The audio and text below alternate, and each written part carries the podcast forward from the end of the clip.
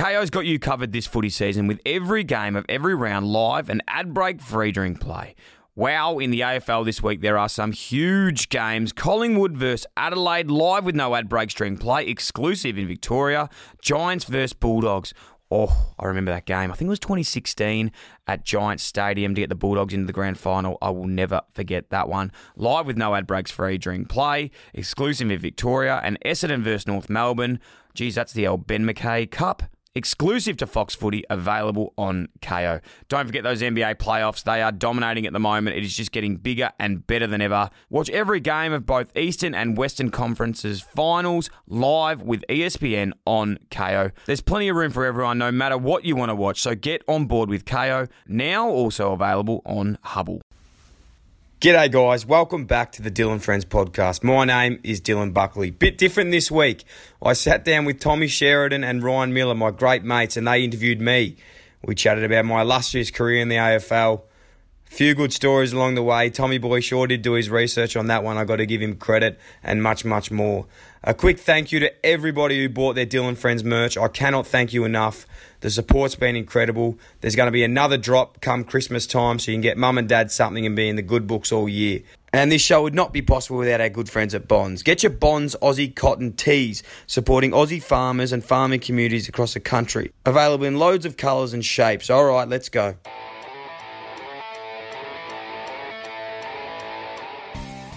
Hi, this is the Dill and Friends podcast. I'm Deborah, Dylan's mum. Thanks for tuning in, and I hope you like the show as much as I do. And don't forget to subscribe and leave a review. Woohoo! Gee whiz. What a show we have for you today. Some of the biggest names have been interviewed so far. AFL superstars Stevie J, Stevie Coniglio, Lachie Neale, Paddy Cripps, Toby Greene, Tommy Mitchell, and Tommy Sheridan, just to name a few. Cricket legends Mitchy Stark, Gary the Goat Lyon, and our boy Mitchy Marsh. UFC stars Alexander the Great Volkanovski, who, mind you, has the world title fight against Max Holloway at UFC 245 coming up. Olympians Kyle Chalmers, and now we have Dylan Buckley. How are you, son?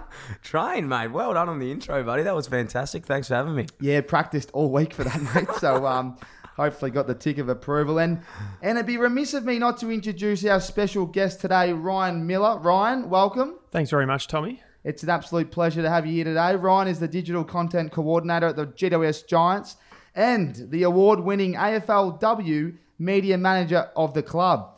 Ryan's the godfather of the podcast game and has taken this show from nothing to absolutely something. Number one on the charts, baby. Boys, how are we? Very good, Tommy. It's um, nice to be at your place, and I'm realizing now that Rick's is a legit business and it pays pretty well because this view's extraordinary.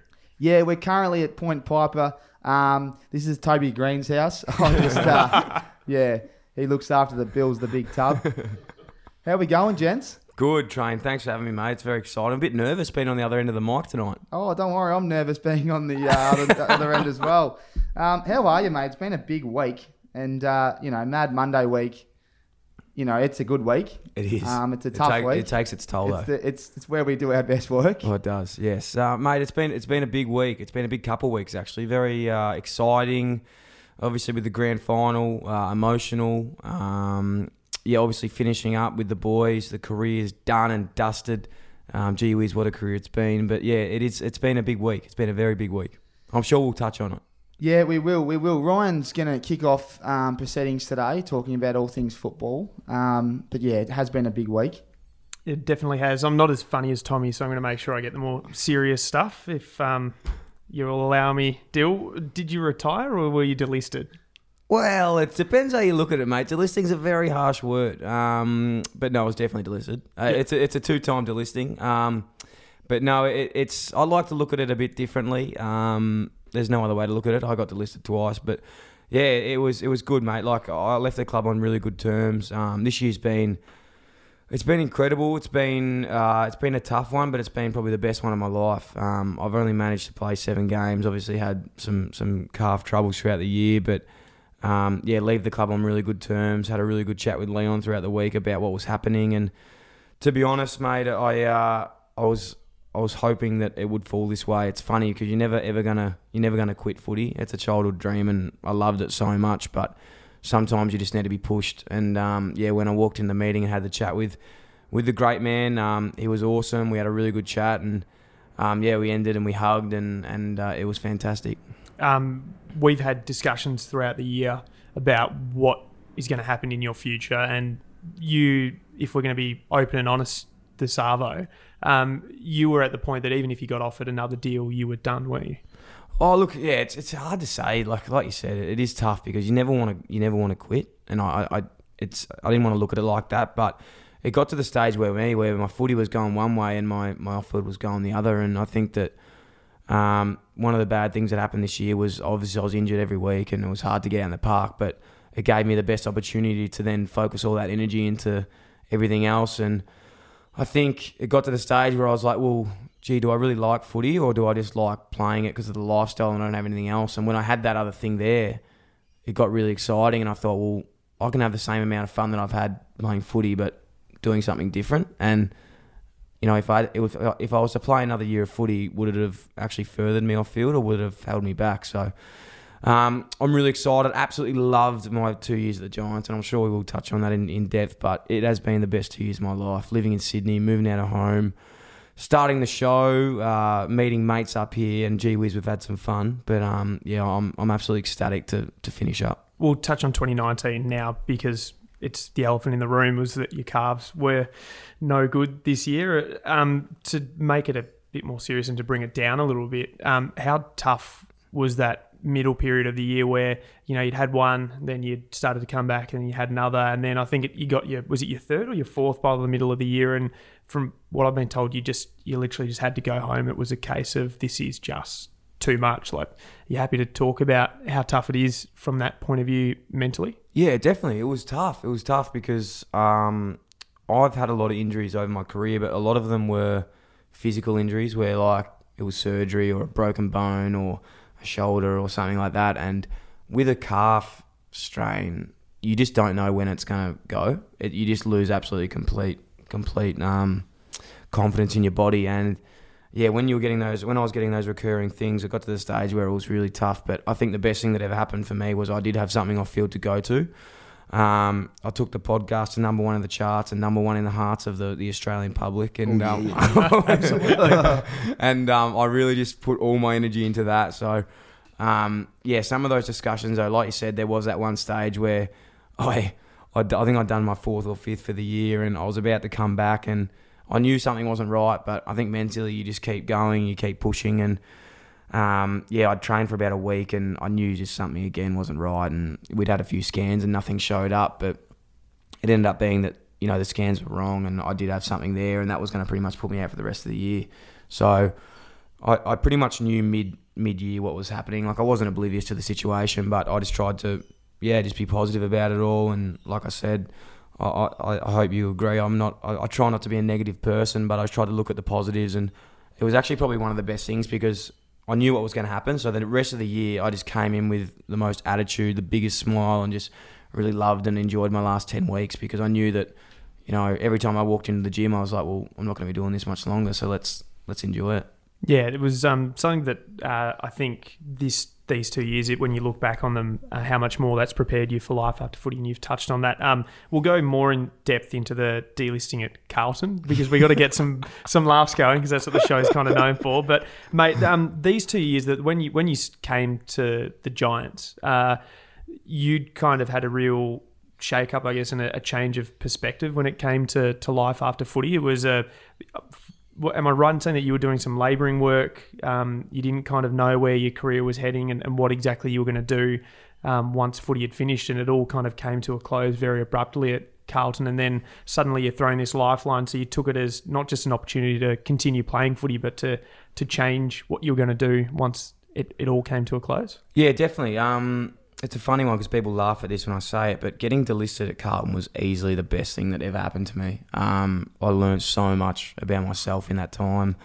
Uh, it was funny because you know I had that meeting with. I'll take you back to the meeting I had with Leon, uh, with Leon, with Bolts, uh, my good mate Bolts and, and Sauce. We we sat down and we had the chat at the end of the year, and again, look, I'm not oblivious. One of my worst, one of probably my worst slash best traits is I'm I'm pretty self aware and I know what's going on, so I knew what was coming. But um, yeah, I had the, had the chat with them, and they said, "Look, mate, like there's no spot on the list." I said, "That's okay." And again, I was probably in the in the aspect of thought there where I was like, "Look, I, I sort of want to finish up anyway, um, and do something different." But not knowing what that was, it was was sort of scary. And I think that when I actually finished, I was like, "Well, shit, I don't actually have anything here, and I don't want to be, you know, no disrespect to the people that do this, but I didn't want to go and sign at a local club, get a job with one of their sponsors."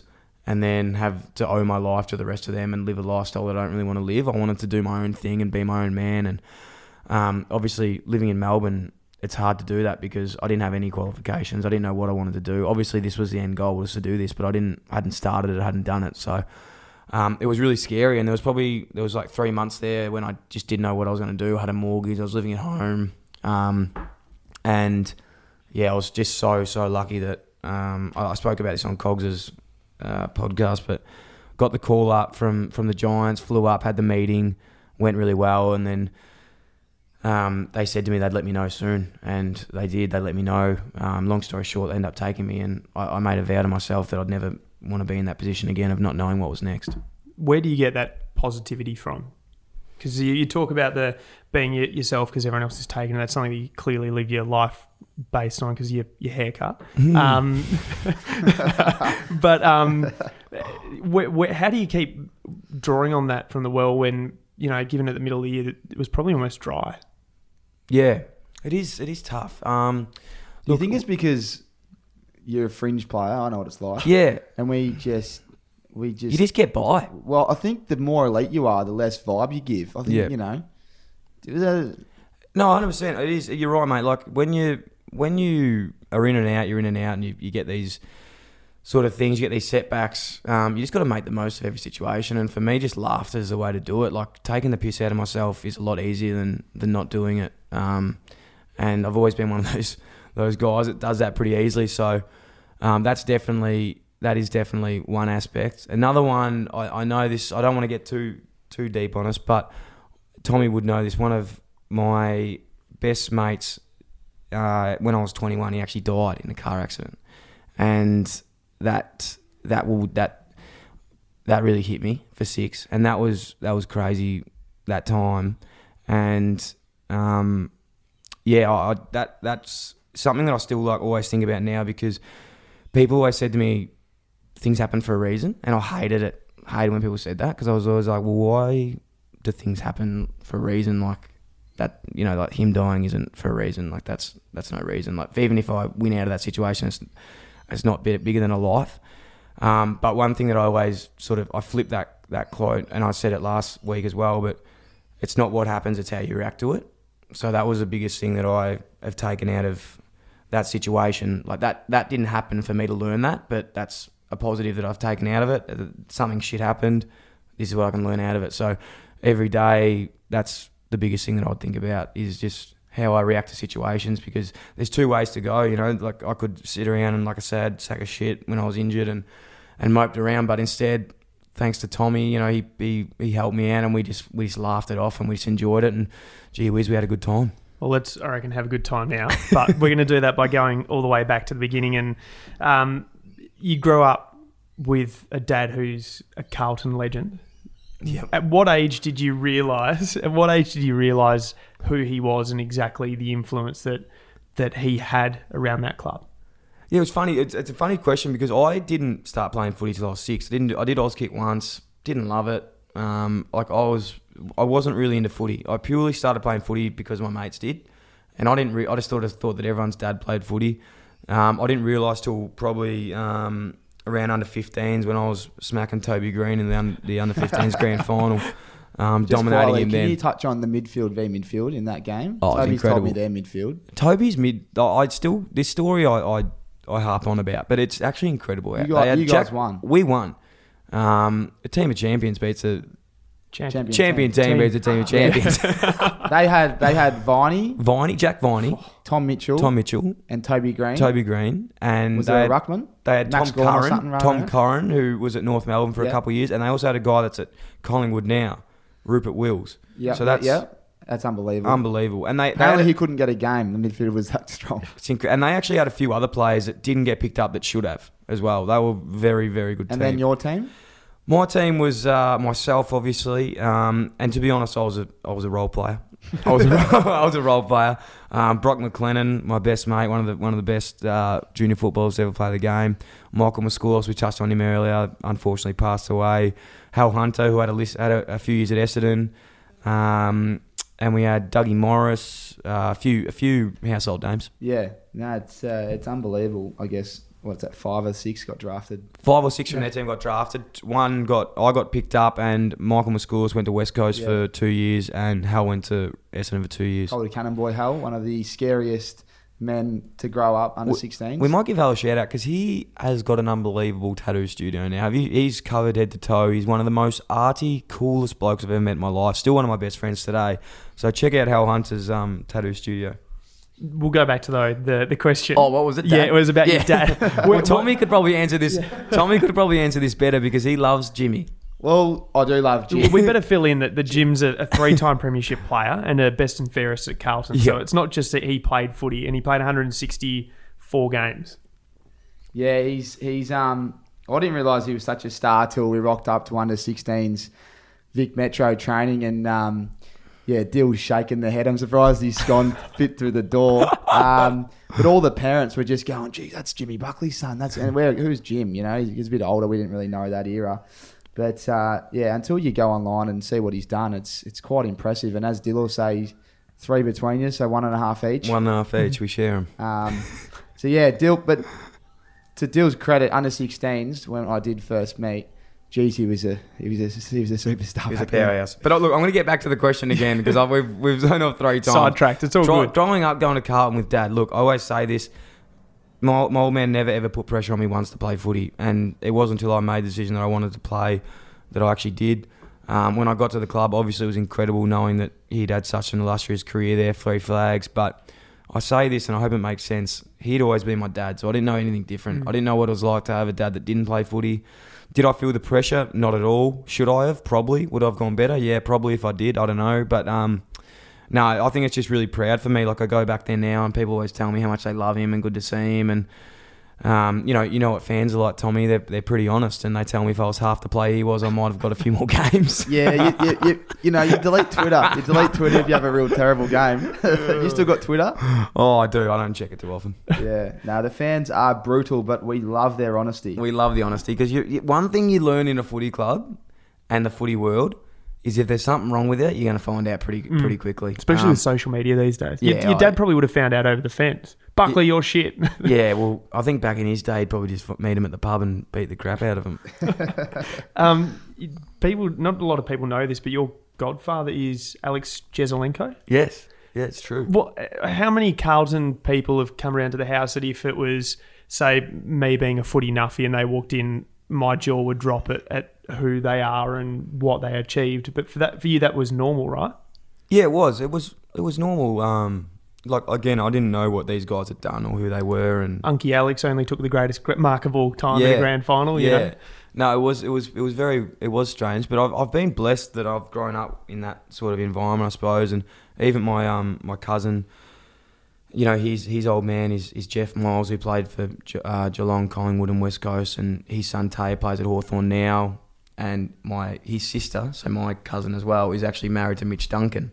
So it's the the family's full of, of footy, and it's um it is really cool. But it's it's um yeah it's I've been very blessed.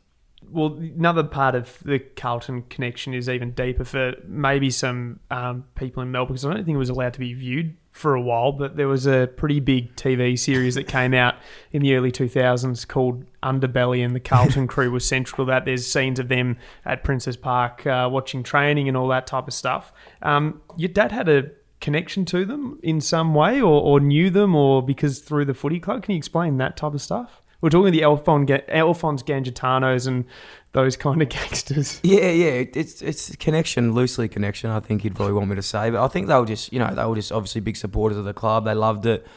Um, growing up, uh, obviously, Dad was, you know, played some good footy there and was a bit of a character himself. So they'd hang out, you know, at the games and post matches and whatnot. And yeah, some of the stories are pretty funny. Um, you know, I th- I'm pretty sure that Dad's jumper was actually buried with Alphonse when he when he died in the in the coffin. That's yeah, wow. something that's been cross across. So um, that's pretty crazy. Um, I, I there was murmurs of of myself, my my sister, and myself being babysitted by some certain underworld figures that I probably can't mention back in the day. Um, again, I don't remember that, but yeah, it's um, it is crazy. But like I said, it was more just because they were just you know good people and, and they didn't want anything um, anything out of the ordinary. Just just wanted good company, and I suppose they got it. it certainly did, mate. Well, let's fast forward to, to 2010. Um, you're 18 months from even being eligible to be drafted, and Carlton put you in front of the camera and announced that you're going to be a father and son selection because of the fear of the Giants potentially taking you as an underage player. Yeah, it's funny how it works. Um, ended up here anyway, but um, no, it's great. I, I remember they had the pre-listing rule; they take the seventeen-year-olds, and obviously Carlton were, were keen at that stage, and yeah, signed up when I was you know I was still in school, and um, I don't regret anything in my career at all. I never ever regret anything because I've learned so much. But it's probably the worst thing that ever happened. I think um, I just didn't realise what it took to have to work to get somewhere. Um, I look at Tommy now and all these guys, they probably way overtook me in my 18th, 17th and 18th year because I just thought, look, I'm already there. I'm just going to get a car and play 300 games and and um, and go from there. And, and it just doesn't work like that. It's all it's you know we joke around, but you, you really got to put in the work. And I don't think I did uh, back then when I was when I was a young kid and got there and really got hit in the face. My first two years, played one game, and it probably took um, to my third year, and I'm lucky I signed three years because who knows if I would have got there. But um, he Scotland really sat me down one day, and he just he hit me between the eyes, and it was the first time someone had really given me really harsh feedback. He said, "Mate, like, look, I'm going to be retiring, and if you don't pull your finger out, like, you'll be coming with me. So, do you want to take my spot or not?" And from there on, he just you know, I did boxing with him every week, and he took me everywhere. And still to this day, he's one of my biggest, um, biggest sort of supports. And um, if I if I need feedback for anything, not just footy but just life, he's he's really taught me about working hard. And um, again, it didn't really work out in footy for me, but I've taken that mindset into off field and just life. Did he change the way you thought about footy then, or is he is he your, your biggest non coaching influence? I guess. Yeah, on hundred your career? percent. Yeah, yeah, he'd be the biggest influence I've ever had in, in footy, easily. Um, he's just a hard, he, he- honestly, one of the best players I've ever played with. Uh, people say he's very underrated, but left and right foot, I've never seen anything like it. He's incredible, incredible player, and incredible person. So I owe him a lot. Um, I definitely owe him a lot because he, he has taught me a lot. And I'm absolutely wrapped for him to get a position. I think he's assistant coach now at North Melbourne, which is incredible. So I'm, I can't wait to see um, see how he goes. So who who was at the club at the time that you, you joined? What player wise did you have? Uh, was Fevola still there, or had he gone to Brisbane by that stage? Nah, Fev wasn't there. Fev wasn't there. Eddie um, Betts? Kouta wasn't there. Um, Dooley wasn't there. Eddie Betts was there. We had. Because Uh, what year did he leave? He left the year. So I had one year with him, I think, Yeah. or two years maybe. So that's why you actually managed to win a goal of the year award for Carlton because he wasn't there. Yeah, we should talk on that. Well, let's talk on it because we've, Yeah, we've go all on. kicked a few snags in our time. Oh, Tw- gee whiz. 2015 goal and mark of the year in the one season. for Carlton. 2015 was a good year. It was a good year. We could probably do a whole episode on 2015. it was uh, it was a good year. No, I uh, I just got opportunity and my mate, my good mate, my very good mate, and people think I'm joking, but I do love this bloke, Mickey Malthouse. Mickey Milkshakes gave me a lot of opportunity. he gave me a lot of opportunity, and I, Milkshakes. I don't know if that's I don't know if that's speaking volumes of him or just maybe he was losing it and started giving me games. I don't know, but I was I was playing I was playing under him, you know, whenever he was coaching and he was giving me good um, good opportunity and I was playing some good footy and um, yeah, did did some cool did some cool things, but he was it was awesome for me. I think it was the, the you kicked the goal against the Bulldogs and you kind of got a bit of congratulations from a Bulldogs fan over the fence and it was like a I don't know it was it was it was really weird if you watch the the vision it's normally you'd kind of cop a spray over the fence but they were polite enough to actually give you a bit of clap. Do you reckon it was a sympathy clap or given that you barely get a kick normally or Whack. Ah, yeah, you could say that. You could say Can you that. actually talk me this through is it? coming 'Cause from I- the guy that's Oh, it was- I'm never looking played. forward to social media. You'll no doubt have this edited tonight. I've got it as a screensaver, but I'll chuck it up on social Talk media. me through the players if you're Brian Taylor. Well, I was playing half back with Tommy, whereas you know, like I said, mate, that's probably where I played my best footy. Giants drafted me as a forward. I don't know what they were thinking, um, but I took it because there was nothing else, and uh, I yeah just just up the up the uh, up the forward's ass, mate, just defending and saw it little spurt out there and just bang on the left on the boundary. I was in the I was actually some people thought I was having a pie in the stands. I was that far back, and it's just gone straight through. I don't know how. lo- Logistically wise, I don't know how it went through. Uh, it was incredible, and um, yeah, got a bit of a got it got around me on the fence, and uh, that was definitely one of the, one of the good ones. It's a good feeling when you walk in the. Did you get the win that night? Probably not. but you would have thought, oh well, I've kicked goal of the year, done my job. Oh, 100 percent, hundred percent, and that's all that matters. Uh, personal, personal accolades. no, you know what? Can I actually? I just totally remember this game. It's actually funny because this game again, I was playing half back, and um, young player by the name of Caleb Daniel actually Mm. debuted this night, and he was on the sub, and he came on, and you know when you're playing half back, you go, "Yes, I'm taking this bloke," because you just think, like, I'm on tonight. He wears a helmet. He's wears a definitely helmet, soft. debuting. He's debuting. He's wearing a helmet. Um, I've just kicked goal of the year. This is going to be fucking fantastic. I'll, I'll take this bloke. I'll take this bloke. It's going to be we, all, great. we all do that half back. I've dead set set him up for one of the best careers of all time. I'm not even kidding, mate. He had about 15 on me in a quarter. And I was trying to hand him over to everyone. Yaz uh, was was playing that game as well, and and I was like, "Yaz, brus, we'll swap." He goes, "No, no, no, brus, no, brus." And I was like, "Oh god, okay." So Caleb Daniel, mate, I'm still waiting for a thank you because I've set him up for one of the best careers of all time. I've given him nothing but confidence going into that career. Set him up for a flag as well. Yeah, just set him up for a flag as well. Bulldogs should be paying me. We'll have to get him on the show. Mate, the um the mark of the year as well, taken on one of your all time great oh, mates. It's, it's touched on, mate. It- it- we'll talk about it again. It was one of the best marks of all time. Um, nothing but bravery. People talk about Jonathan Brown, Nick Riewoldt, but they don't talk about Dylan Buckley in the same in the same uh, sentence. Um, it was a clearance. Trent Cotchin, I think it was one of many probably, and uh, I was playing. I got the job on lids that night. Um, ball going over the head. And you know what? You know me. I'm just a. I'm just. A, I'm a junkyard dog, mate. I'm going for it. Brave as all come. Uh, Brett Deledio didn't want a bar of it. He knew it was going back. He didn't want to put his body on the line, but I've nudged him under. Tip, tip, tip. I've fallen over actually mid. I think I've, you landed on your head. I've tripped. I've actually tripped. People think I, I, fa- I dived, but I actually tripped, and somehow I've marked it.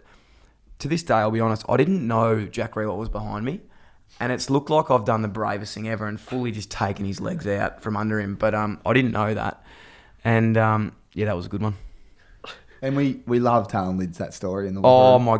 It's actually me and Brett. Have, we've bonded this year. You know, over a lot of calf injuries and just good times. He's a great man, but I'm telling you now, if there's one bloke that doesn't like that story, it's Brett Lydia. Oh, yeah, I I'm genuinely just joking about that story, but not really because it's true. He actually And gave you a mention in his retirement speech. He gave me a mention in the retirement speech, ending it saying, "Look, oh, yeah, the I press want to, conference. I want to did. address something here. There's been a lot of rumours being spread about me and my career, and I was thinking, gee whiz, what's going on here? Something actually happened? Mm. He took it back. He named the stats of that night, and um, yeah, brought out his Tissot watch that he actually won on me. So he got the last laugh. He, he doesn't. He definitely doesn't take the drag to the goal square thing too well. He- No, he doesn't because that's not true. I didn't take him to the goal square. I was playing on him, so it, it, it's it is funny. He's a very competitive man, Brett, but um, we love a bit of banter, don't we? We do. He's ultra competitive. You, you touched on Mick Malthouse, but your coaches as well, Brett Ratten at the Rats, time. What was he like as a coach? Um, Given especially now he's the Saints coach. So I've got a funny story about Brett Ratten actually. My first year, like I said, I, I've probably painted the picture lightly, but I just had no idea what I was doing. Um, I'd one game I'd kick four, and then the next game I'd I literally have no possessions at all. And I remember we had this one game out at Box Hill in the VFL, and I, I think I'd literally had two touches. And um, he came up to me one day. He goes, "What are you doing?" I was like, "This was actually this was like the Monday after," and I was like, "Oh mate, I don't, I just don't know, like, don't know what happened." He goes, "No," he goes, "No, no, no, like, what are you doing?" I was like, "I was like, no, I, I honestly don't like. I'm not not sure." He's like, "Yeah, yeah, right," and then just walked off. we, love, we love that. That was great for the confidence. That what a, was what really a way good. to fill him with confidence Yeah, as that well. was though. great. So, um, no, it was good. You What know. were you doing that day? It's pretty tough to get no, I think it? he was right. It was a fair question because I wasn't playing footy. Um, it was a, it was a fair question. I reckon it's harder to get two touches than it is to get 40. Hundred percent, hundred percent. Um, haven't had forty, but I've had two, so I'll try the forty next time. Um, no, but Brett uh, Brett Ram was awesome, and I'm absolutely rapt to see him him get another gig. He's been great for me as well. I've always kept contact, and He's been really, really good. Um, Do you think he was harshly done by by yeah, Carlton? hundred percent. Looking back now, when you're 18, you have no idea. But I think we made the finals that year, and he got let go. Was it or he, Uh, may have been Mick that got you guys to finals the first year no, no, was I- there. no. We def Carlton definitely made finals in West Coast. I remember we played West Coast in a in a final. You played or I was watching. I definitely remember because we were, we were watching that. So Stiff. Stiff. I Yeah, was stiff that yeah. week. I, I just come off two, and I was hoping to get called up. Um, no, he was definitely hard done by, and yeah, I, I'm not one to comment on that, but I have no idea. But yeah, it was exciting that um, he's got the new job.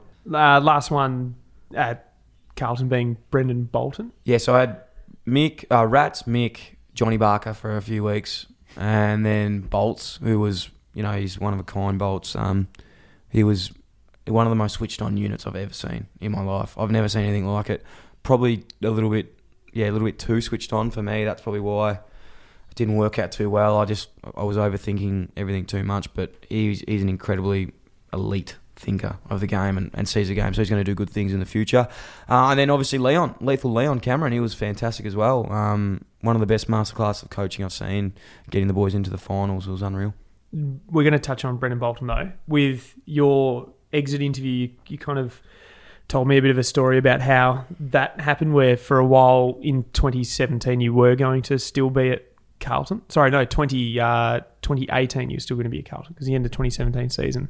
Your exit interview, and for a while there, you were going to be contracted, and Oh yeah, yeah. Well, I actually wasn't going to be contracted, but they said they were going to do that. So basically, what happened was when I was getting delisted, they said, "Look, deal, we're going to let you go, but because I really got on with them well, and because I'm just a genuine good good bloke, um, they said we're not going to delist you yet. We're going to keep you and try and trade you."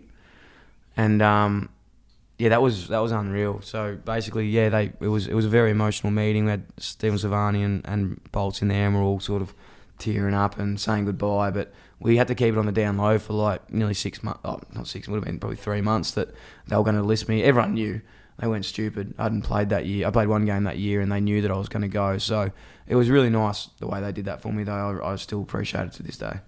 I reckon we we've missed something though here in the 2016 season. Tommy, you've got it down there. A certain game against Essendon. Nah. Tommy, yes. all he these, stitched me he there. comes in with a bloody computer. We talk about it before that we're going to talk about the all-time great behind. Oh, I didn't know it was oh, 2016. come on, oh, mate. So That to- was a career. Let me highlight. just touch on that one. yeah, I've come seen on, the bring it in, Tommy. Let's go. yeah, I didn't know Wow. which year it was. This is incredible. Um, The professionalism of this it, it podcast. is it is an unbelievable one. I think every bloke that watches TV and watches footy, and a bloke that kicks a what he thinks is a goal and he misses and carries on, you call him an absolute peanut. Bucks, talk us through this one because you've you've carried on for like thirty seconds, and Jesus, a good celebration. Look, Tommy, you know one thing about me, mate. That's I love a goal. I love a goal because I love a chocolate, and uh, it's yeah, it was disappointing. Um, on the G, the second home there for a few years, I was just tearing it up as per usual, and I think Big Joey Dano was chasing me. I just shrugged him off and. Bang, straight through, flushed it. Um, as you know, and the fans will, I love one from outside 50. And Oh, wow. uh, yeah, it was heading straight through, and I've counted the chickens before they've hatched. How and many just meters till off. it went through? You reckon you got I, I've off the boot called it. yeah, I've off and the turned boot. around. Turned around. Just Steph Curry like, yeah, just yeah, going just in. off the boot, just going. Whoa, that felt good. Someone's And, giving you a uh, high five as well as you've come Oh through. yeah, me and me and Nick Graham, then Paul Scrame, we were just going off celebrating. Um, I was giving it to the crowd, absolutely going bananas, good. and um, it would have been probably a good 10 second celebration. We're still carrying on, and they've kicked the point in. The, the boys it? already played on, and we're, I remember Kade Simpson goes, "Oi, fucking set up," and I was like, "Shit, all right." To be honest, though, if there was an award for behind of the year, you'd probably That take was it. it home as well. The, the, the, the gut wrenching feeling was it didn't hit me till after the game where one of the boys said to me, "Mate, that's so embarrassing," and I go, "Yeah, shit, that's gonna be everywhere. That's Yeah. gonna be everywhere," and um, it was. Which we love. We love that. We loved it. Good press. when you played 41, you need some, Oh, you 100 need some percent. limelight. And if that's what I'm known for, then um, I'm pretty wrapped. Yeah, It's exactly right. it's still up there on Reddit as well if you Yeah, want to go is. check it No, out. that's you not. won't want to, It's but not. maybe the listeners will. Kayo's got you covered this footy season with every game of every round live and ad break free during play. Wow, in the AFL this week, there are some huge games. Collingwood versus Adelaide, live with no ad break stream play, exclusive in Victoria. Giants versus Bulldogs. Oh, I remember that game. I think it was 2016 at Giants Stadium to get the Bulldogs into the grand final. I will never forget that one. Live with no ad breaks free during play, exclusive in Victoria, and Essendon versus North Melbourne. Geez, that's the old Ben McKay Cup exclusive to Fox Footy, available on Kayo. Don't forget those NBA playoffs. They are dominating at the moment. It is just getting bigger and better than ever. Watch every game of both Eastern and Western Conferences finals live with ESPN on Kayo. There's plenty of room for everyone, no matter what you want to watch. So get on board with Kayo, now also available on Hubbl. No, they will. So, Dill, I've got some random questions here, mate. Very random. Ooh. So, talk us through. Um, so, apparently, your beautiful mother, Deborah, we'll give her a shout out. Oh, she's a stunning. Um, Can I get a quick shout out to mum because she listens to every episode, Oh, obviously, of and she's a star. Couldn't have done it without you, mum. Absolutely the best person in the world. So thank you. Very nice. Oh, and can I give her a shout out you- as well? No, she hates you. You gonna give her a shout out? yeah, come on. Like, th- thanks for it. Um, I left my wallet, and last year we recorded a podcast with Oh, yes, um, Razor Ray. Razor Ray, and I left my wallet in Dill's car, and um, she was nice enough not just to give it back, but she actually like wrapped it up in gift paper. Yeah, so it she's- was it she's was a- pretty special. She's incredible. Dill must be adopted, I can tell you. he would have taken the wallet and the cash. Back to Deb. Is it still? Is it true she still cuts your hair with a bowl? Oh, for the point of the podcast, yeah, okay, yep, yep. What do you call it? Like the, the old. I call it the a bu- mullet. I call it the be- I call it the business in the front, party in the back, brother. of It's just it's very it's very just this bloke's you, you look at him and you go, geez, this well, this bloke's means business, and then he turns around and you go, but he has a bit of fun as well, doesn't he? wow. Oh, shit, yeah. He, he's, he's a good man, but no, look, the haircut. Look, mate, as I said, be yourself. Everyone else is taken. It, it every year. It's funny. I look back on my haircuts and I go, "Geez, that stinks." And I go, "At least I got a good one now." So I know that, like, I'm going to think that in two years' time. Oh. Moving on to your old man. Um, is it true that you still kiss him on the lips?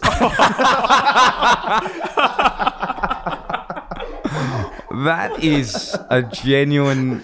I just don't even know why he put that in now because I can tell people are just gonna.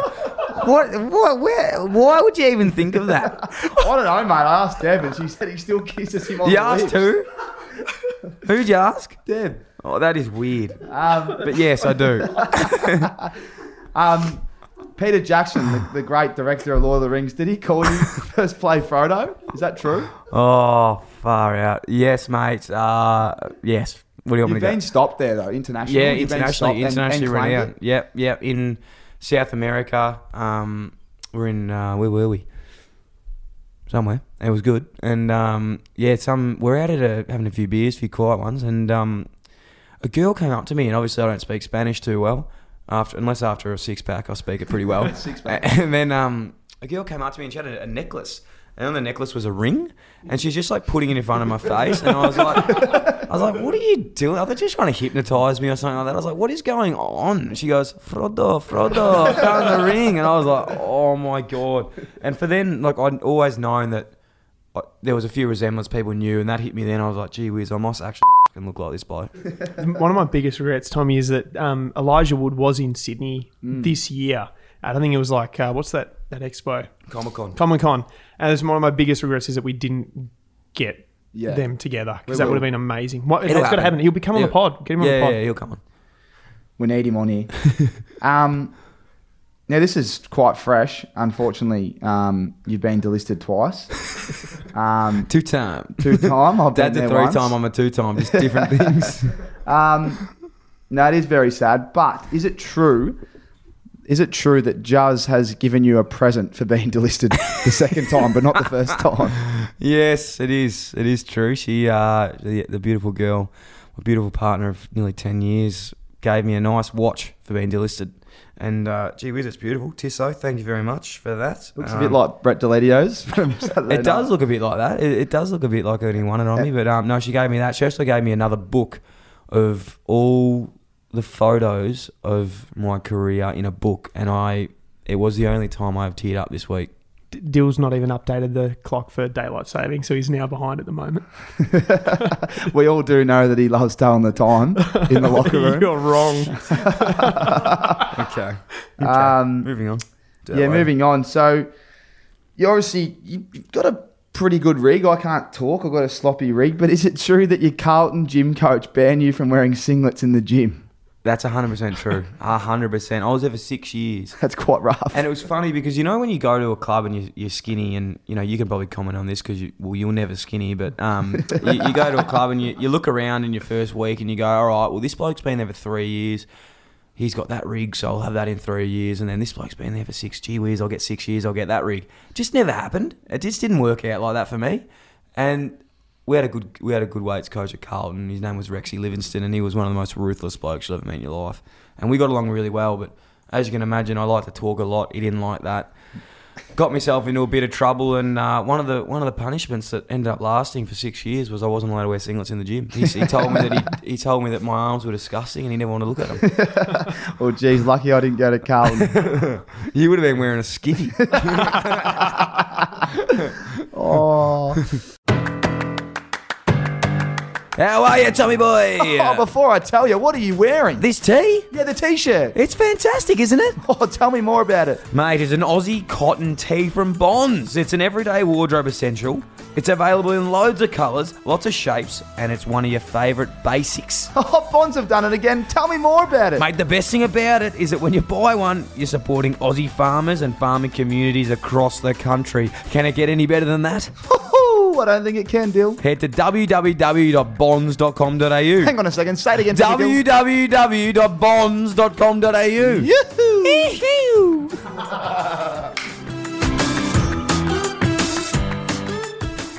All right, mate. So I'm going to talk about footy experiences, some unique ones. Um, rehab. We've been in rehab. oh, I think most of the year, unfortunately. For, for footy, not for. Yeah, yeah. we should be in another rehab mentally because we've lost our minds doing these cross training sessions. What's it like when Brad Newton, the great man, he comes Oh, up to you, Brad Dill, and he goes, "Oh, Dill, um, you've just done your 18th calf. Here's a 1600 swim." Oh, Brad, it's it's hard for all for those people who don't know that at every club there's a bloke, and they're always the best blokes, which makes it the, the hardest. And they're the blokes that run the rehab programs, and obviously you want to be training. So when you're not training, you've just done a calf, you walk off the track, you don't really want to talk to anyone, and poor old Brad walks up to me and says, "Hey mate, how you going? Here's a." You, oh, you've done your you done your eighth calf. Here's a twenty minute bike program. I go, Brad, go f- yourself, mate. Seriously, I've just, I've just, I've just done my eighth calf, and, and Brad copped it. He copped it a bit from me this year because I uh, I, I couldn't be bothered doing uh, doing bikes and doing ellipticals, and um, I, I do. I did apologise to him at the BNF. Actually, he, he did see the worst of me. There was one moment though at rehab. we we walked over to the pool. Um, it was in pre-season actually, and and we were with a couple of big key positioners. They got the rig out to swim a few laps, and there was I think there was I don't know. We'll just say a few schools there for a big carnival. It was packed arena, and they were thought they thought we were Olympic swimmers. And you've got up on the diving board and said. Have a look at this, girls, and you've done the big frog splash. I think it, it was probably one of their highlights of the year. yeah, it was good. It was it was funny um, where the Giants actually getting cheered for once, but there was a big crowd there. There was a big crowd there, and we uh, I jumped up on the diving blocks, and they, they must have thought I was Ian Thorpe. I, I don't know what they thought, but I was clap. I did the old clap, and they were getting around me. They went nuts. They, they literally thought I was Justin Bieber, and um, for 50 meters, it was it was incredible. Yeah, it was unique. Even the um, they even had security run out and pull these these uh, these school kids Yeah, they- away. Um, one of the highlights of the year for Man U. Let's let's touch on let's touch on the fans. Um, oh, we we love the fans. We do. Um, we're, fa- we're, man, we're, we're very we're very grateful for their honesty. Talk to me about the good and the bad. There's no bad, Tommy. They're all good, mate. Um, they're all good. No, it's been good. I've obviously been at Carlton, which is a massive club, and they've got some incredible supporters. Um, be remiss of me not to mention a few. Uh, Tina at Carlton, she was, you know, from day one, she just jumped on board and supported everything I've ever done.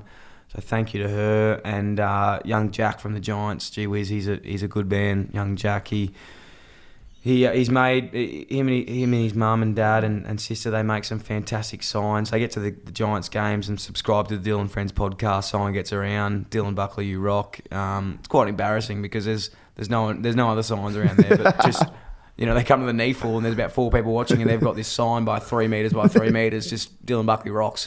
Um, it, everyone thinks it's my mum. But it, it, it was, yeah, the, the support you get in the AFL and even just everyone that's listening, thank you so much. It's it's it's been awesome and I hope you, you hope you join in. Have you had bad experiences though? Have I had bad experiences? I, I obviously you've got bad experiences in in everything, but you just got to try and take it with a grain of salt. I think um, when you're a footy player, people think that you're invincible and you can sort of take anything. And I suppose I'm a pretty jovial character, so people think that they're my best mate straight away. And I think sometimes things can come off the wrong way when people say them, but I know it's all coming from a good spot. Um, but yeah, I think that would be one thing that was is tough when people just sort of come in and, and say things where you sort of they probably haven't got the runs on the board to say that. Yeah, do, do, you, do you, do you cop that Especially because I've just met them. do you cop that as well, Tommy? Given the, the kind of shtick that you guys have had on the, the Sunday Footy show from time to time, where you pair up, they they see you know the the mm. larger than life personality at, at times, and they they come waltzing in, and you know they expect something different. or you just give them everything you got. There's not many of them, so you give them you give them plenty. But there, you don't you don't go on Facebook and scroll through the comments. Uh, you'd be silly. I, I, Cam Sutcliffe, big shout out to him. When we were at Freo last year, uh, gee whiz, some of the um, the comments that he used to screenshot and send me. Just I said, Cam, give it a rest, pal. Um, I've been pretty, has I've been come pretty back. lucky. I've never copped anything too Yeah, vicious from. I think we were called the turnover merchants. Um, I said, Cam, that's you, not me.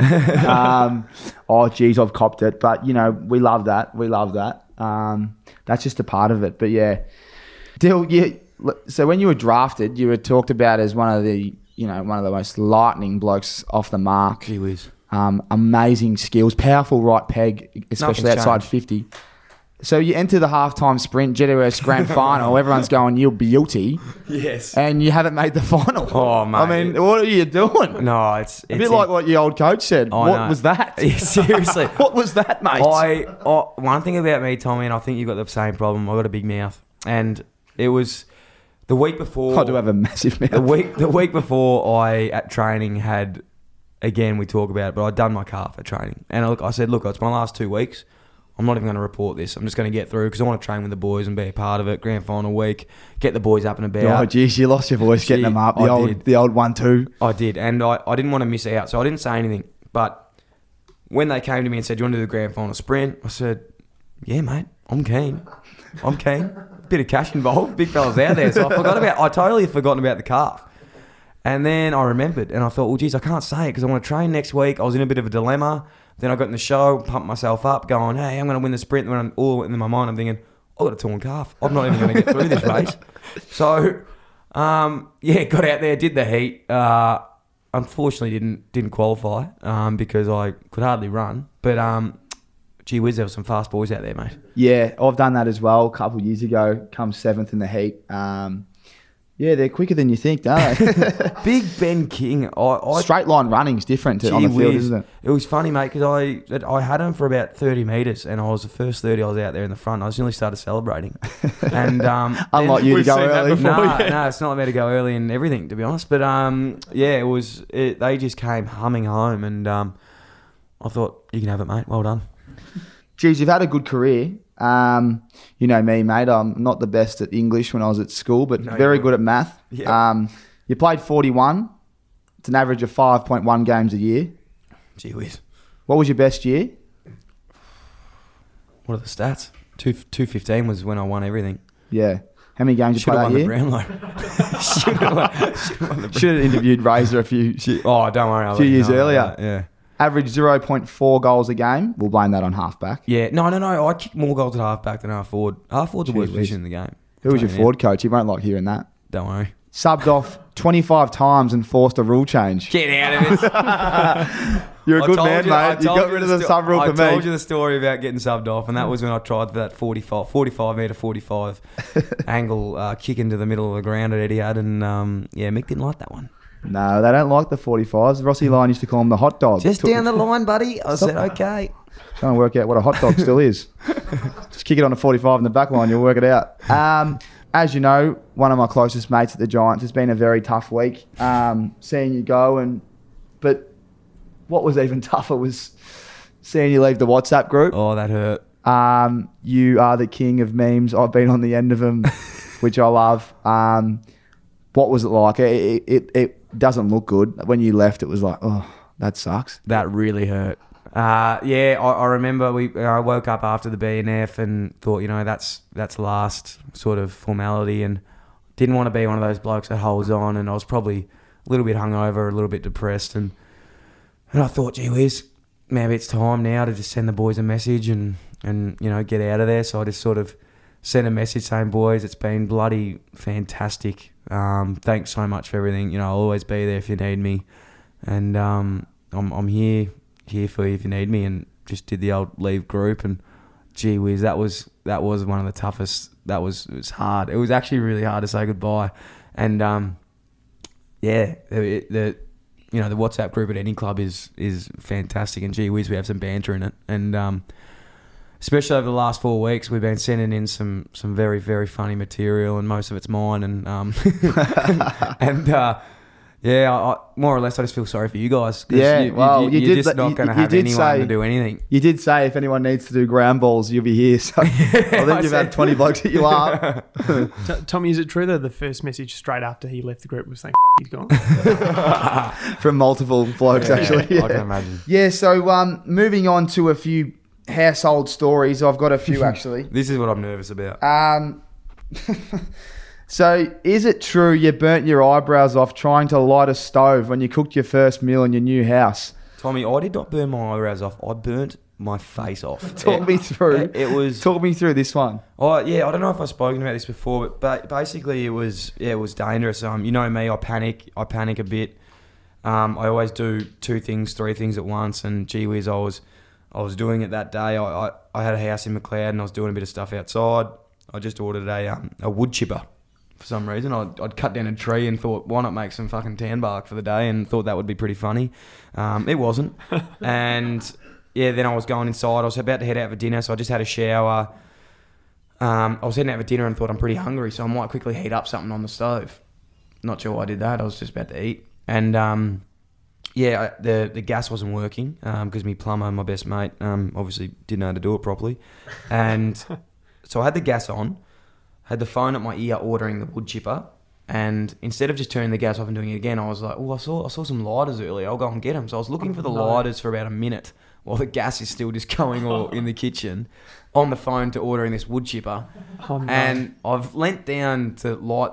I had the phone placed between my ear and my shoulder, light leaning down to light up the match to light the gas, and um, yeah, I lit my face on fire. It was. It was undoubtedly one of the stupidest things I've ever done, and straight away I knew something wasn't right. I'd, I'd actually just put on aftershave, which didn't help as well. Um, I'd lit it up. So basically, I just sort of like you know Were when you something like wearing that gasoline? happens, you just sort of think, shit, just give it three seconds, just see what's going on. Because obviously, hey, nothing had kicked in yet. I was just thinking, like, what's going on here? Let's talk about what would you like. You looked in the mirror and you go, righto. What I'm going to do is Yeah. Well, that's the thing. I hadn't even like at this stage. I'd just been like, all right, shit, that I can smell some burnt hair.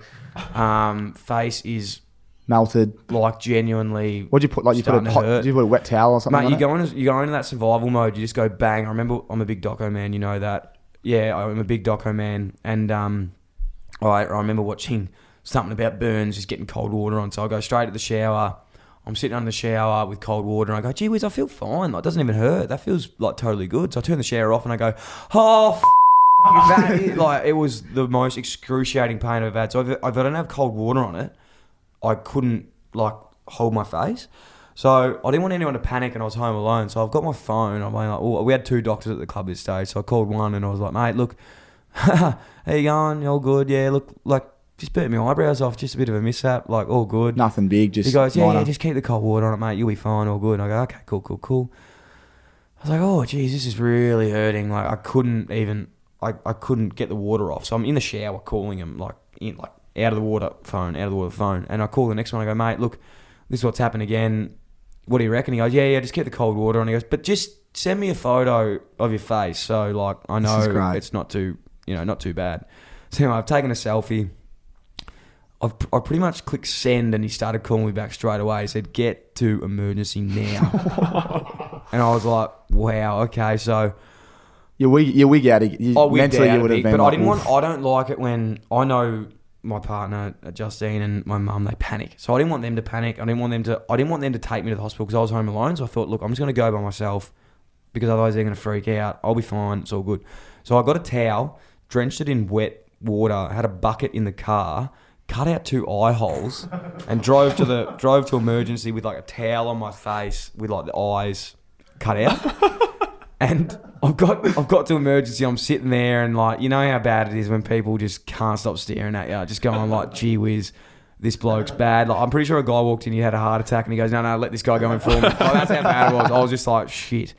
So yeah. Anyway, long story short, I'm sitting there. They've got this gel on my face. I was in there for probably probably six hours, just sitting there. They were just you know doing all the stuff. And she said to me, the actual chick said to me, she goes, "You are so lucky because if you didn't put water on your face, you'd have scarring for life." Hmm. And this is a money maker, mate. This is this is It's a head for It's podcast. bonds, it's everything. This is, this is the money maker. So I am very lucky. But the funniest the funniest part was look, and we'll get some photos up. But Oh yeah. it was it wasn't a good time. It was off season. I had a lot on. I didn't want to miss it, so I didn't. And I, I was rocking up to these things, and people genuinely thought I was like a. a f- it, it was bad. I Yeah, was, I've I was actually, a, you know, I was technically I was a burns victim. That, that And yeah yeah it's shocking. I, I, I, you know, I'm not joking when I say that. Like, I actually had to apply cream on my face every day. I had to wear sunscreen for six months, like special type. Um, lost all the hair on my face. Had no eyebrows. My sister had to draw them on for me all the time. I heard that you were drawing them on for two weeks We with had- black texter. Oh, we had to draw them on. Yeah, it was longer than that. I'll tell you what. You think a bad haircut's bad, mate? Try burning your eyebrows off. They grow that slowly. Oh, I don't know. That haircut's pretty bad. the worst part was um, rocking up to the club and seeing the boys, and I, it was probably four weeks after, and I thought, oh, I'm okay now, it's all good. And I remember, I'll never forget, I walked in and Murph walked around the corner, 20 metres away, and he goes, "Holy shit! what happened to your face?" So um, I thought it was good, but yeah, obviously it, it took a, it took a good time to recover. Yeah, it's um. I look, I'm looking forward to everyone. I mean, I'm not really looking forward. The photo that you've got is real bad. Yeah. Um. Did you get the wood chipper in the end? No, no, I just I politely actually called the guy and said, "Man, I'm gonna have to call you back," and just hung up. Mate, you've um you've done some some stupid things in your life. Talk to us about you and your old man. You're obviously very tight, great relationship. Yeah. Um, talk to me about how he was after you flooded his house. Oh, jeez, yeah, yeah. It wasn't. It wasn't. A, it wasn't a highlight of the relationship. I'll tell you that. And um, I think a lot of people have done this before, but um, being the kid, you know, kid being stupid. How old were you? I would have been. I reckon I would have been fourteen. So, yeah. I would have been fourteen the first time. So your dad would be going. I he knows what, fourteen the first time. he knows Anyway. right from wrong. So, as you do when you're a kid, you're looking to recover. I was running the bath. So I got home, running the hot bath, um, and went upstairs on the phone, just chatting. Phone um, time, this was screen pre, this was- time. This was pre pre um, Justine, so probably just chatting to multiple women. Pretty sure it was You mum. little Nah. Do you want me to edit that, mate? Or? Pretty sure it was mum. Jeez, edit that one, would you? I Right? And, think I um, might need to. Yeah, I was upstairs. I was upstairs on the phone. Anyway, uh, obviously, just totally forgot about the bath. About an hour's gone by. Ooh. Walk downstairs and uh, yeah, hit the water. And I go, gee whiz, turn the light on. I'm not kidding. The whole house, and we got carpet.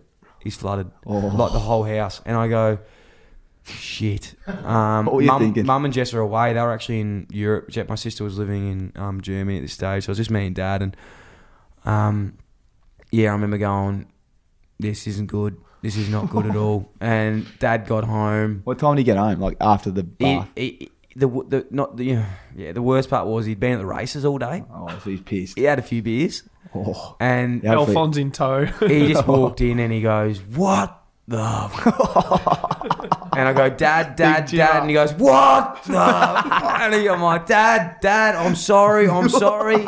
He goes, "I'm not mad, I'm not mad, I'm but just what the?"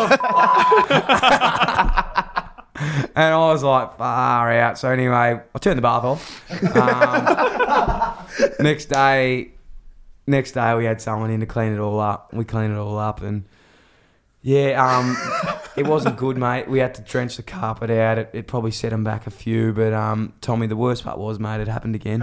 Oh no, don't no. I did the same thing again, and I'm talking probably within four months. And mate, Dad come home again. From the races? I can't tell you what he said that time. Oh. It it, it wasn't good. I, I've done it twice, and um, yeah, gee whiz, we, we got through it, but uh, it, it took a while. Yeah, I could just imagine that. That's um, that's a fantastic story. Um, mate, talk me through where you learnt. Oh, you, you, oh, you talked about how you're not allowed to wear singlets in the gym, but geez, you love getting naked. I've never seen a man just so happy with himself naked. Oh, I look, I got nothing to be proud about, mate. But I, uh, I, I, yeah, I don't know where you're going with this. where, but where, I, where did you come up with this naked handstand special? It's a it's a locker room special. Who taught you this stuff? And if, if no one's taught you it, where'd you come up with it? Gee whiz. We can go into this now, I suppose. But um, yeah, it's uh, it's just one of those things, mate. I always just like to get the boys up, and you know, playing playing footy. Sometimes the boys need someone to get them up, and I thought, you know, that's my role. Um, would love would like to do that for the guys each and now and then to get everyone up and about. And um, yeah, the boys love that one. Kade Simpson's favourite, actually. He, he he liked that one. Um, Explain what you do. I pretty, I think it's pretty self-explanatory, mate. It's called the naked handstand. a bit of twerking in that involved as well. No, no, no. There's no twerking. There's no twerking. It's um, it's just yeah, just get up there and, I, I, as you know, mate, I'm pound for pound one of the, the strongest blokes you've seen. So I can do a few. You think Akamanis can do a few push-ups? So I can do a few. I was up there for a while. Um, that was good fun. So no, look, I think it's funny, mate. It's uh, all the boys know out there and and girls, I suppose. You, whatever you, what happens in the change room stays there, and it's um. It was probably the spot where I, I got best on more times than I did on the footy field. That's for sure. Oh, it's good. um, we're gonna lead into fashion. I know you're a, you're the fashion king. You call yourself. Um, you you love your bridge climb hat. Where'd you purchase it? Why do you wear it every day? Well, I didn't actually purchase that hat. I, Jake, my housemate, actually did it with his missus, and I just liked the hat, so I stole it. Um, there was two, so I've got I've been rotating, rotating two for the last two years. Um, but I have a little bit of a funny thing with hats. I've had I've had three hats in my life that I wear, and I have a rule that I don't buy them. I just find them. So the hat comes to me. I had another one that I found. might hide me hats. Yeah, I, I, I had another one that I found on a, on in the Gold Coast Kurrawa Surf Lifesaving Club. When I say found, it was questionable. It was probably someone's. I just picked it up and took it, and um, I, I rocked that for a couple of years, and then I found the bridge climb, and now that's the that's the goal until I find another one. Then That kind of sums up your, your, your kit. I mean, you do wear your dad's cargo pants regularly. Did you steal them off him as well? oh, coming from you, mate. Seriously, I uh, I This is your kit. T- correct me if I'm wrong. Bridge climb hat, AirPods, sometimes one in, just so you pretend like you're listening to us. Dad's cargo pants, $80 Yeezy socks, and I will say, as expensive as they get, the most elite shoes you can find on the market. Um, yeah, I, I do love my shoes. I do love my sneakers. I'm a bit of a sneaker freaker, and that's probably the only thing I do spend my money on. Um, definitely not hats. But I, I do love my sneakers and my socks. Socks are a big thing for me. I don't like socks like as in pattern socks, but they're just socks that are comfortable. So the shoes are good. I, I, I like going a bit oversized on all the clothes because I'm pretty skinny, so it makes me look a bit bigger. Big lats, though. You do have the pull up record for your weight. Pull up record, yep. Um, we'll lead into Frankie. Now, you, you, That's great. you do have a ri- ridiculous love affair with Frankie. Um, your girlfriend reckons you regularly serenade her with your guitar. You sing her love songs, and you also sing goodnight songs to her. At the moment, you're actually trying to convince Jake, your housemate, to move out of his room so that she can have her own bed in Paddington. she is easily your best friend and the love of your life. You regularly remind Juz that she is number two. Is that true? Oh, mate, that's no true word spoken. And I, Frank, yeah, she's just one of a kind. What is it with this dog that you Oh, love? She's just, she's me in an animal, I think. Um, she's just so Stinky. stinky. No, she's just crazy. haircut. Yeah, she's so crazy. She's just got a infectious personality that people just love being around. Um, not annoying at all. And um, He's talking himself up. Yeah, isn't he? no, no, Frank's Frank's great. We have a great relationship. We, I, you know, I walk her every morning. We go to the park. We have the same routine. Um, no doubt, you know, we're, we're soulmates, and it, it's true. You know, I tell Jake every day as soon as he plays up, Frank gets a Frank gets his room. uh, I tell Jazz, you know, just be careful because you know Frankie's my girl. She's the number one. I do. I have learned specifically a few songs on the guitar to play it. it's outstanding, and and I've heard that when you and Jazz do have a fight, which is you know very few, but you do refer to her as your housemate and to the dog as that your girlfriend. Is that true? Yes. no, it was actually funny because me and Jazz don't fight at all. Ten years we never had a fight, but we did have one fight not long ago in Europe, and um, probably the one good thing that came out of that was we were chatting about it after. She goes, "Wow, like I just knew that I was never going to see Frank again." Is it true that we know that your dad kisses you on the lips, but do you kiss Frankie on the lips as well? I've heard that. you, this is a genuine stitch up with this dad joke. I, I, I find it so funny, but like, I just I, I wish that it wasn't me that was getting this. Um, oh, 100%. Frank, you know, she's a human. I call her my little human angel, little cherry pub plummy pie. She's a beautiful girl. No, you do love her, and it is good. Um, what um, I'm going to move on to, to home life. Obviously, one thing you do, and I this I know this because I'm very close to you and your housemates. Um, you're all energy, you're all positivity, but gee whiz, as soon as you get home, it's like you need an hour to just let some steam off. And poor Jakey boy, you just tee off on him. That's that's not true. The, the, the truth to that is, I give everything during the day. I'm always on. I'm all for the people. I get the boys up when they're flat. I'm there, and you know that I'm best on Yeah, every day. But when I get home, mate, I like to switch off and I like to calm down. I like to just sit on the couch and I like to watch my murder mystery documentaries. You do love them. Okay, that's all I like to do. But when I get Jake, my housemate, God bless his soul, I love him to death. But when I get him, he works on a laptop. He doesn't talk to anyone all Works day. for the man. He works for the man. He's not the man, like myself.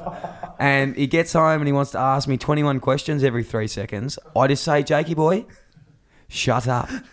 I've been providing the good times all day. I don't want to get home. I just want to switch off and I want to do it again and rejuvenate. And he, he doesn't like that. He doesn't, and he actually told me, and he, he did say, "Ask Dill, has he got any allergies?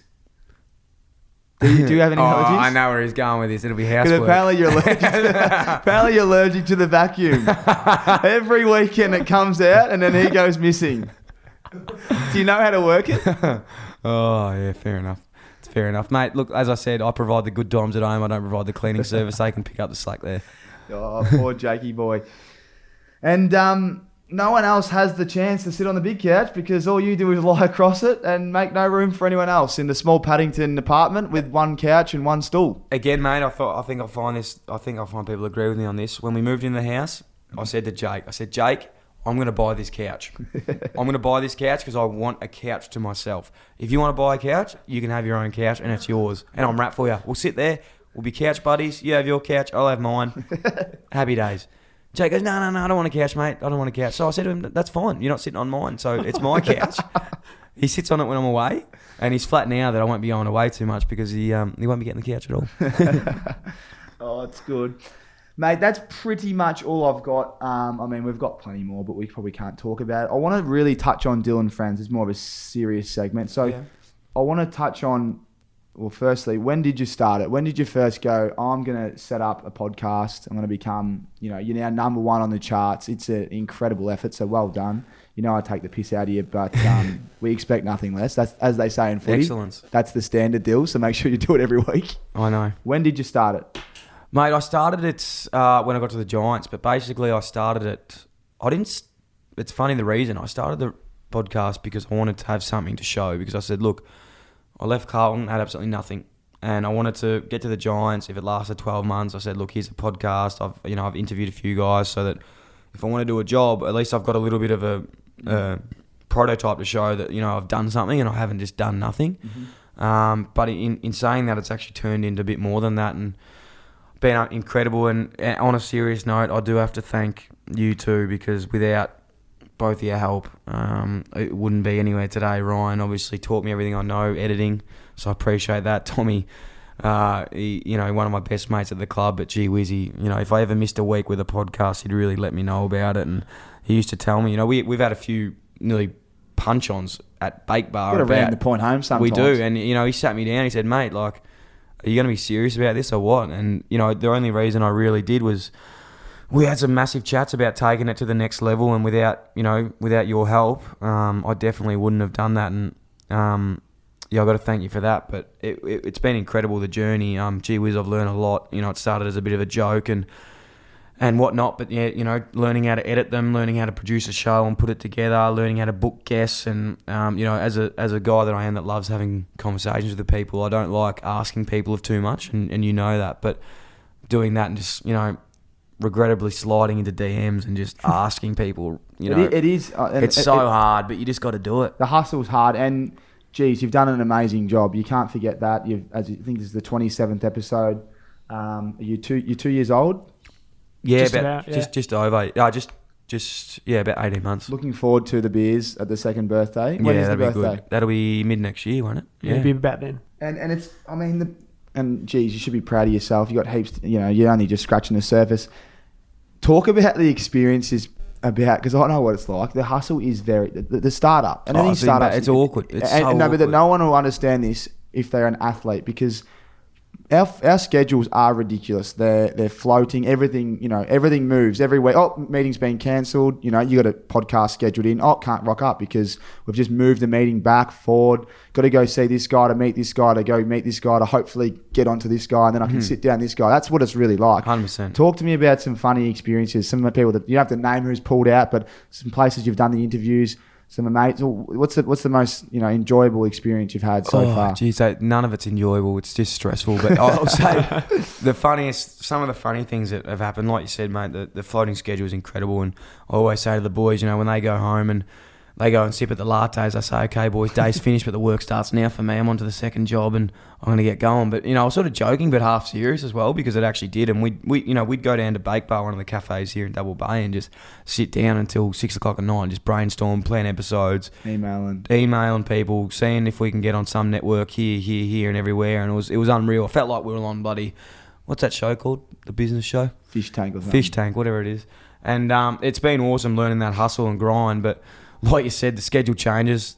You know, and I can say it now. There might have been a few days where I've I've left early, um, and, and not told anyone, and I, I missed a few meetings and just sort of and, and got going because you know mid year I sort of knew that footy was finishing and this was going to be my next thing, so it, it, it did take priority. Mm. There was, mate. I got to say though, that the most annoying guest has got to have been Tommy so far.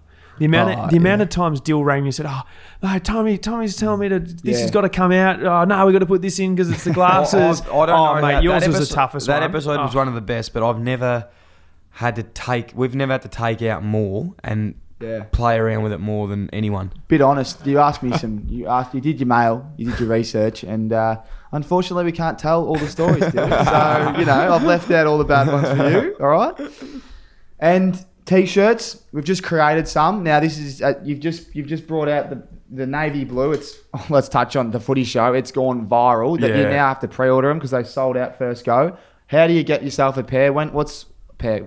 How do you get yourself a tee? What's what's going on there? Yeah, mate, the tea's been incredible. I, I honestly did not think they'd go that well. Um, I ordered about 50 and they sold out in. Sorry, I ordered about 100 and they sold out in about half an hour.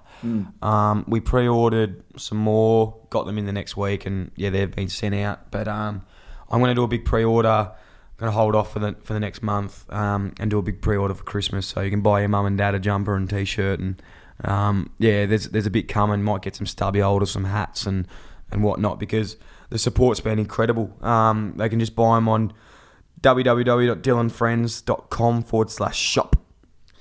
And they are, they are excuse me, they are actually, they actually have pretty good t-shirts. I'm heading overseas this week. I'm going to be rocking them all over the country, sending you some pics. But um, yeah, what's what's next, mate? What with, with the podcast now? You've got.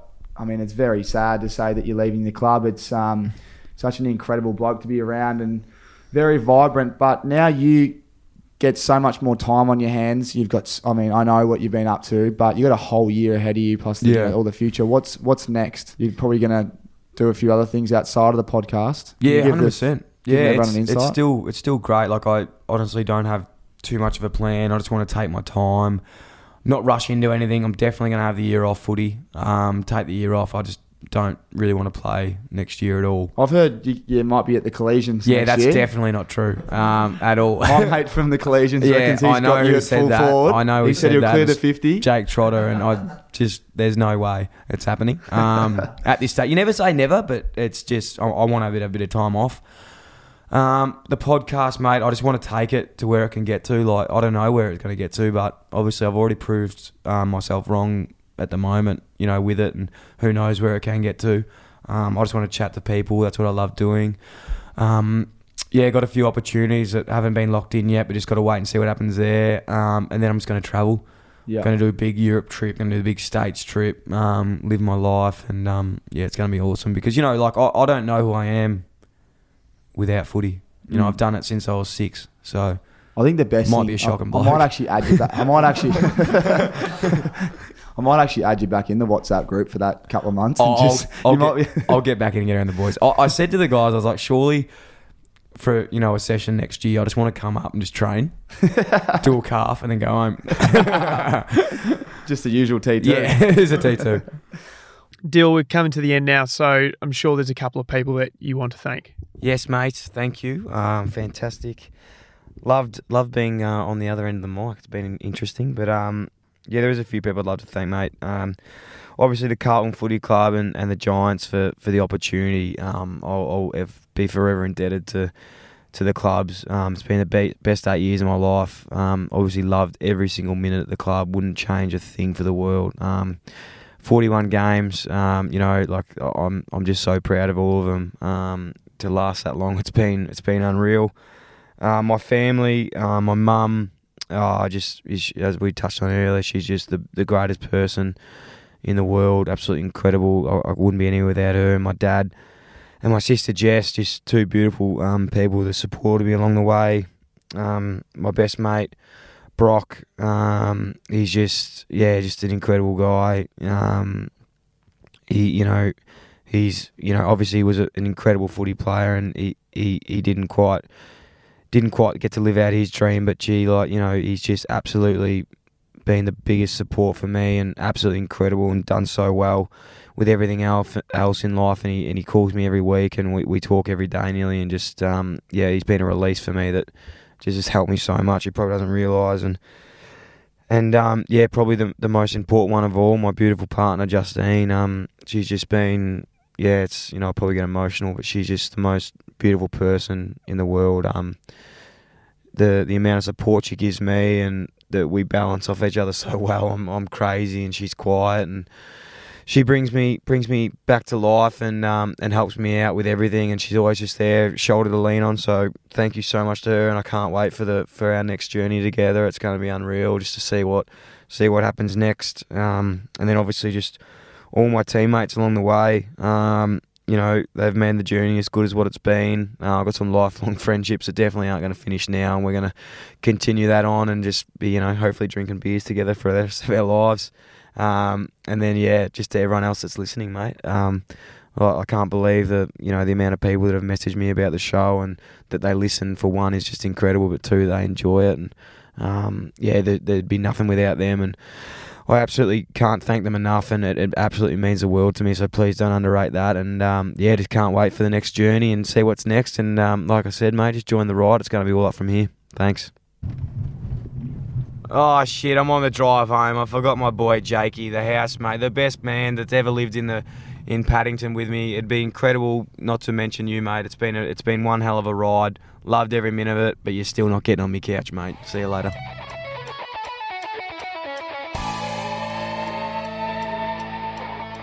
This episode was proudly brought to you by Bonds. Thanks again for listening to the show. If you loved it, please rate and leave a review. If you have any feedback, want to suggest a guest, or advertise with Dylan Friend, you can contact me via email dylan at dillandfriends.com or slide into my DMs on Instagram at Dill Buckley or at Dill and Friends. For bonus content and giveaways, sign up to the email list at www.dillandfriends.com. And to get notifications on release, make sure you subscribe via iTunes or wherever else you listen to the show. And remember, be yourself. Everyone else is taken.